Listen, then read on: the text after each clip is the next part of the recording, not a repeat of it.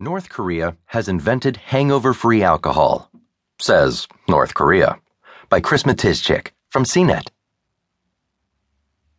From the limited images of North Korea that pass before our eyes, it seems like quite a serious place.